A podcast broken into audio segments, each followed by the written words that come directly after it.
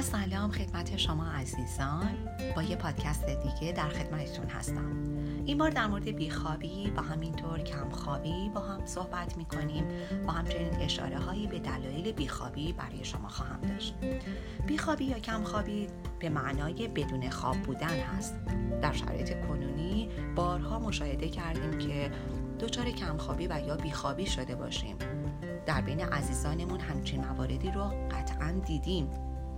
که از بیخوابی و یا کمخوابی رنج می‌برند و دچار این مشکل هستند تحقیقات نشون میده که چهل درصد از جمعیت تجربه بیخوابی رو بارها به کرات داشتن و این به معنای این هستش که توانایی یک خواب عمیق در شب رو ندارم. در این زمینه من می‌تونم به شما کلینیک خواب جایروس رو معرفی کنم. کلینیک خواب جایروس با مدیریت دکتر مصطفی امیری متخصص مغز و اعصاب و fellowship اختلالات خواب از اسپانیا.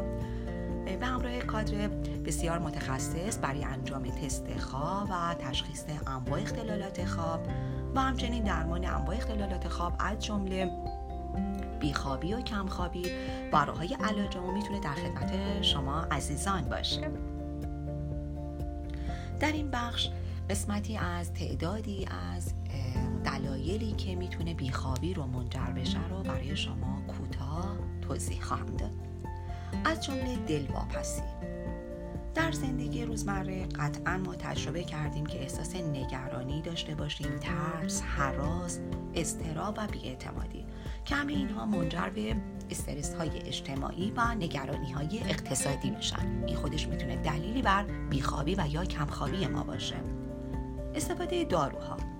داروها خودشون کارکرد بدن رو تغییر میدن و موجب میشن که ما در شب دچار بیخوابی و یا کمخوابی بشیم.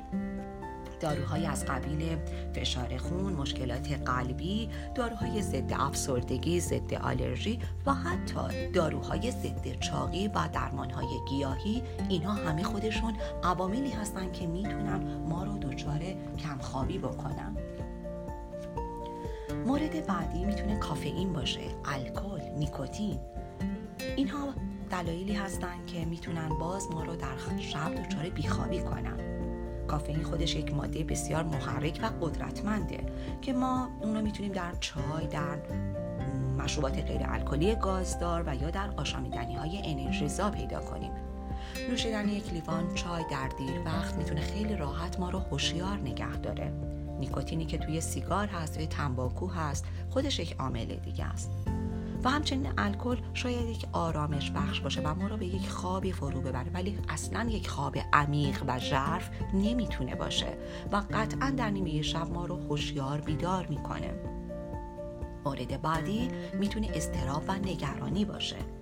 استراب و نگرانی هم قسمتی از زندگی روزمره و معمولی ماست.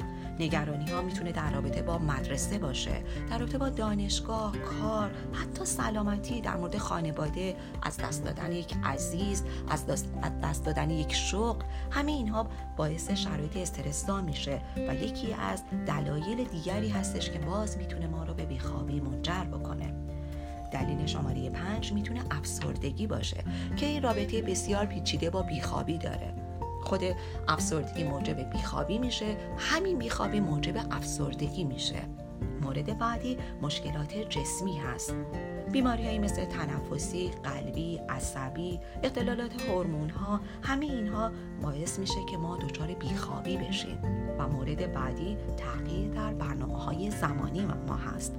کار کردن زیاد سفر کردن ها می‌تونه توی زود هنگام باشه می‌تونه خیلی دیر وقت انجام بشه. همه اینها می‌تونه ریتم شبانه روزی بدن ما رو تغییر بده. ریتم شبانه روزی بدن همون دما و فعالیت های متابولیک بدن هست که وقتی تغییر می‌کنه اون ساعت درونی بدن به هم میریزه و اون چرخه بیدار شدن و خوابیدن و به وقت خوابیدن و یک خواب عمیق داشتن رو از بین می‌بره. آخر مورد آخر بالا رفتن سن هست. شاید این نتونه دلیل بیخوابی برای همه افراد مسن باشه ولی هست این دلیل به خاطر چی؟ به خاطر بیماری ها به خاطر استفاده از داروها به خاطر نگرانی ها و استراب ها می‌تونه ما رو دچار کمخوابی و یا بیخوابی بکنه. در آخر برای شما عزیزان خوابی راحت تو ام با آرامش براتون آرزومندم. شب و روزتون خوش. Thank you.